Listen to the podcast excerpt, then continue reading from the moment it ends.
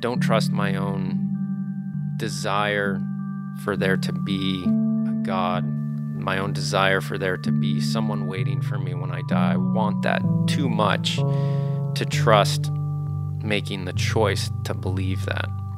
I need to see evidence. I got to stick my finger in his side. We aspire to become awakened beings, to live in harmony with the truth of life. From Vast Noodle Media, I'm Trent Bell. This is Knowing and Believing, a podcast about how we believe.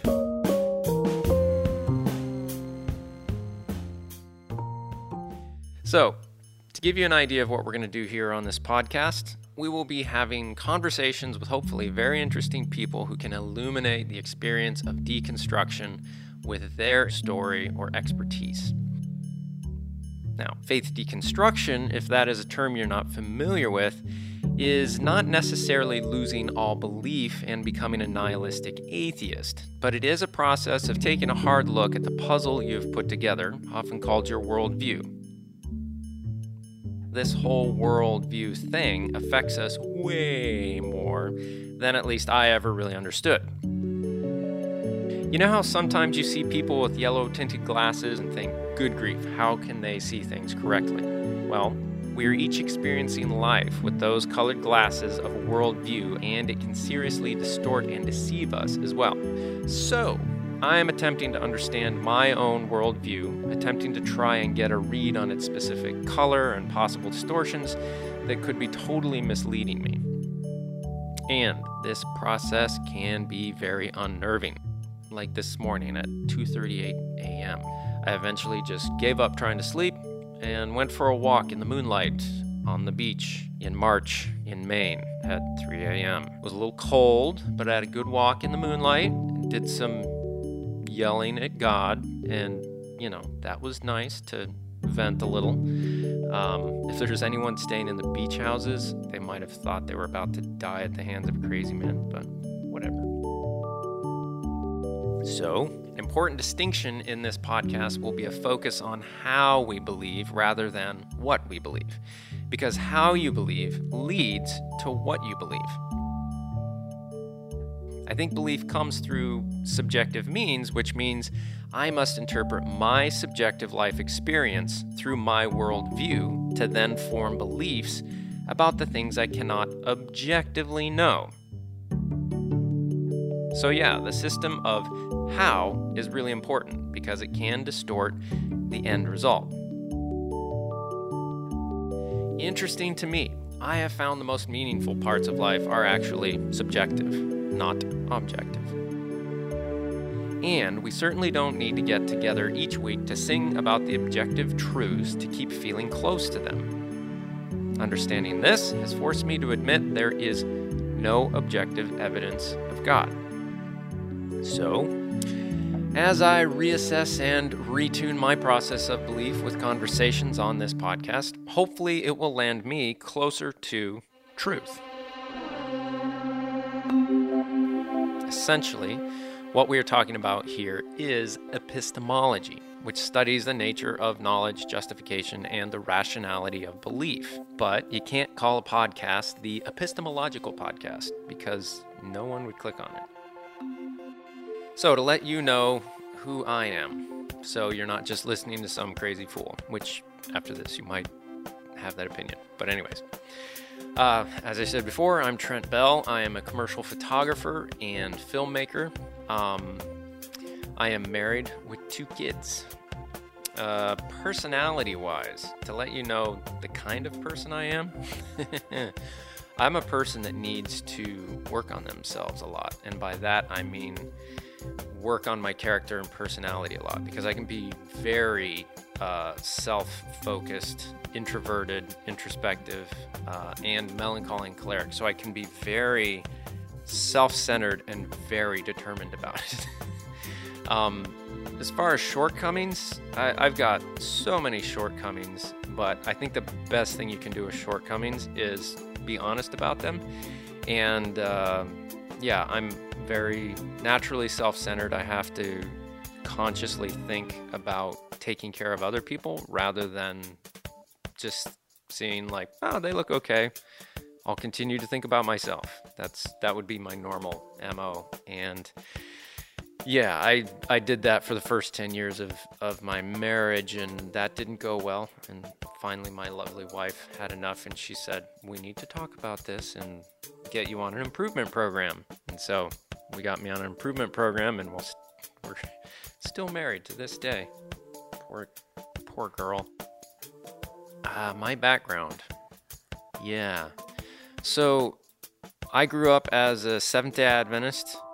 My dad was actually a Seventh-day Adventist minister, and I grew up in the church. That's basically all I knew. I was never really part of any other community until getting out of university. So all the way through grade school, high school, university, everything within a very insulated Seventh-day Adventist environment.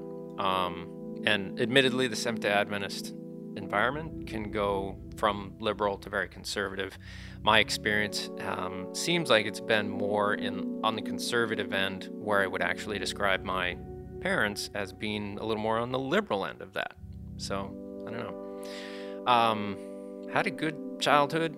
Felt that my parents loved and believed in me and all that. So I don't think I'm approaching belief with any chips on my shoulder from real, like, serious shortcomings from my parents or my childhood, or like terrible people in the church, that, you know, anything like that. I don't have anything major that's happened in my life that's really twisted my perception in a negative way towards belief. I just eventually came to a point of having philosophically a hard time with it. So the short story of my deconstruction, interestingly, about 2 days ago, I was going through the old voice memos on my phone, and came across a song. Before we had kids, I used to write music and record it and stuff, but once you have kids, your life gets very busy, and you have to whittle down what you actually do. And I was going through voicemails that I had recorded, just voice memos that I had recorded, and one of the songs was about the difference between actually knowing and believing, and that was over 10 years ago. So easily a decade ago, I really started to admit to myself that I had some real issues with this, and started lightly searching, I would say. And then over the past 3 years, I've much more publicly and vocally questioned and taken it very seriously, as far as admitting the doubts I had and directly confronting those doubts, both personally and publicly. The major things that really were unseating me, as far as towing a traditional Seventh-day Adventist line of belief, you could say, you know, the issue of homosexuality. It felt very strange for me to be a heterosexual in a church that rejected homosexuality, or they would say at least the practice of homosexuality, without really consulting, you know, people that had grown up that way, that had grown up gay, you know, that we just kind of, I remember early on in my childhood, everyone kind of assumed that being gay was a choice, and then everyone started to realize that, you know, this isn't a choice, this is who these people are. And the answers I was getting from the Seventh-day Adventist community for me were very much the first thing that I just couldn't justify with the individuals that I knew that were gay. I didn't know how a loving God could allow them to be born that way and then say, tough toenails, you just have to be celibate and alone the rest of your life. That didn't add up. So there was cognitive dissonance there that was just too much of a conflict that really started to, you know, bleed onto other parts of my belief that, like, didn't add up. And it wasn't something that I could just take and put on a back shelf and ignore. there's also the realization, like, well, what if someone's born a hermaphrodite? At that point, does the church then say, well, you can't find companionship with anyone because you're in the middle? Or does the church say, well, you can choose? Or does the church say, then we'll choose for you? What it tells me at that point is that the choice lies with the person, and sometimes they might be smack dab in the middle and able to go both ways. And if there is a God, I don't think when they're born that way with that amount of ambiguity that we've seen documented throughout history and medically and everything else, there's just, it's not a black and white issue. It is an open conversation. It's a hue of sexuality going on there that I just can't theologically or philosophically cast that kind of judgment on people at all in any way, shape, or form anymore. I can only say, I accept you, and find companionship, and find your way of having peace. That's the best thing you can do, honestly. So anyways, I'll ramble if I don't keep on track here. Yeah, then we had the whole thing of evolution. That's a, literal 6-day creation is very far-fetched from what we can objectively see. But as soon as you introduce a God into the picture, nothing's far-fetched if he's all-powerful. So he could conceivably create a planet that looks like it's billions of years old at a point in time. Sure, but that makes no sense. Why would God do something like that? So, evolution was another one that just kind of started to unseat me. Then there's also a thing like, why do we refer to God as having a penis? Why do we always say he? And to me, that pushes back on religion and the Bible and everything else being very much a cultural document that is steeped in a patriarchal society, which is not really fair. Which then, what about the women in leadership thing? Why don't we allow women to be in roles of leadership in a lot of conservative spiritual congregations? So that was another thing to me that was like, strike 5. And then the odd ones that were peculiar to Adventism were things like end time events, time of trouble, the Sunday law, thinking that everyone was going to come and get us. And then the more heady issues of things like free will, not to mention the problem of evil.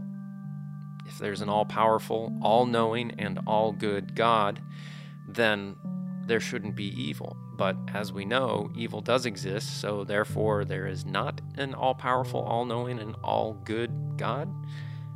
That's a logical conclusion, but it eliminates the possibility of God. This is an age-old argument with a lot of different answers, but none that I have found objectively convincing. And I would argue that I was part of a fundamental-ish religion that took their beliefs objectively in many ways. Now, that's just my opinion of my experience, my personal experience in that religion. And I do hope to have some guests on from my previous religion that could maybe steer me straight on that. Another thing that was difficult for me was the realization that most every religion thinks they have it right. They all believe like, oh, we got it, we found it, we can now have certainty and move on. But only one of them can have it all right. And that's just, it seems so arrogant, and it just seemed like human emotion and psychology playing a lot of games and creating systems that ultimately delivered comfort and hope. And for far too long, I was feeling like I was choosing comfort and hope, personal comfort and hope, and staying there while ignoring people that were outside of what that personal comfort and hope brought me. So the danger there is that, if you were born gay in a religious culture like Seventh-day Adventism, you would grow up knowing that who you are is outside of the culturally accepted norms of your closest circle of, love, influence and relationship. And that's such a detrimental, deeply disturbing thing, and only contributes to higher levels of suicide within that population. Another thing that is and still is really difficult for me is, why doesn't God reveal itself at all? Like when I go out to the couch in the morning and sit and try and pray and meditate for a bit, why doesn't God just sit down next to me for a minute and say, hey, what's up? Pat on the back. Thanks for trying. Let's talk about whatever. There's none of that. There's nothing. Like, people claim spiritual experiences, and I respect that they've had an experience, but I'm getting nothing here. And why can't God do that? Well, the answers revolve around, a justification of God's character by allowing evil to run its course. And then, if God did reveal himself, then you'd lose free will because you wouldn't be able to choose what to do in the face of the all-knowing. You'd just be overpowered and only be able to go the way of the all-knowing, all-powerful, all-good gods, therefore losing free will. But at the same time, some Christians believe that there is no free will, that we are predestined and all that. And there's just such complex answers to these fairly simple contradictions that I'd really much rather hold all of this in far more of an open hand, which my previous religion really didn't allow me to do. They had an answer for everything. So, yeah. Now, as far as deconstruction that I've gone through, what are the pain points of really going through an experience of deconstruction? This type of thing can be extremely difficult personally if you come from a religion that's very cultural and very conservative and tight-knit, like Seventh-day Adventism. If you're going through it only on your own and you have a spouse that's still in that religious belief system, it can be extremely difficult for that spouse and for you, and it will be extremely difficult on your marriage. Luckily, I am still married, and my wife still puts up with me, even with the deconstruction and being a crummy husband for the first decade of our lives. She's pretty long-suffering, so that's great. But it is very difficult on her, I know. Another thing that's really difficult about this process is letting your family down. Not just your wife, but then your parents and your children. Your in-laws, all of that is really difficult when your whole family comes from that similar background. I know what my family expected of me and wanted of me, and I know what my wife thought she was married and hoped would have for a husband and a father for her children. I know what my mom and dad hoped for me, and I know my father-in-law has to have wanted to wring my neck a couple times. There's a lot of appreciation there for all of my family being very respectful of the whole process, even though I know it has probably been very difficult for them. But it is personally very difficult to sit and watch. My brother-in-laws are the nicest guys you will ever run into. I don't know that I know more conscientious, ethical, moral, kind, gentle people than them. And it's kind of hard at times to, watch them lead out in a family worship or whatever and know I'm not going to be fulfilling that role anymore, and I know that is letting down people in my closest circle and discouraging to them. And I know my kids see a disconnect between what I'm going through and what they see other people doing within our family. And that's emotionally difficult. And I don't know what to do with that. But the thing I do know is I don't think that belief is a choice. That there doesn't really come a point where you just say, all right, I'm going to believe. Not for me anyways. It's not I don't trust my own desire for there to be a God, my own desire for there to be someone waiting for me when I die. I want that too much to trust making the choice to believe that. I need to see evidence. I got to stick my finger in his side. Now, that's an interesting thing to me, that that is in the Bible, that the Bible accommodates materialists in some way. That's just interesting, but I'll leave that there. So the danger in the experience of deconstruction, divorce, breaking your family up, it's a real issue if you come from a tight-knit, very cultural religion. The main concern is like, well, if I go through this, my wife might leave me. If you're Mormon and as a man you go through losing that specific faith in their belief system, I believe the woman is then unable to go to the next level because she's attached to a man. And then if your man's like, I'm out of here, she's like, oh great, so that's a danger. Not as much that belief thing, but the actual breaking a family up because of this. Another danger is your consciousness ending forever. If it ends up being true that there is a God and that he's going to be pissed if you don't believe in him, in that you questioned, and he's going to smite you in the end, and you're not going to be conscious for all eternity, that's a risk, but it seems a little odd that there would be a God that would be so trite and vindictive to say, you didn't have enough evidence just from a book. So yeah, I'm not really worried about that, but it's a gamble. I would just think that God would respect that I'm honestly trying to find God while eliminating the things that I think are human additives to the process of belief. Of course, there's always another danger, the burning in hell forever.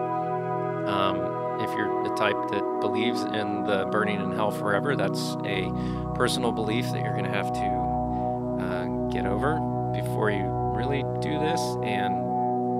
But I don't actually think that's a danger. But what is my hope out of this? What do I hope to achieve with this whole podcast? I mean, in all honesty, I hope to have conversations that will help me find God. I want to find God. I want there to be a God. I desperately want there to be a God. I just can't be.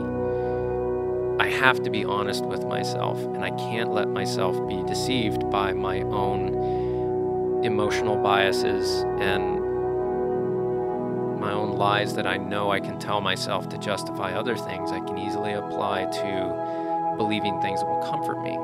So I want to find God in this process, but I need to do it in a way that I can stand behind.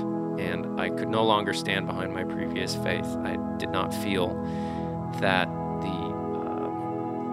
the moral consistency was there to be able to do that. I hope to find an ability to understand this experience of consciousness and what it means. And I hope this helps someone in the same way.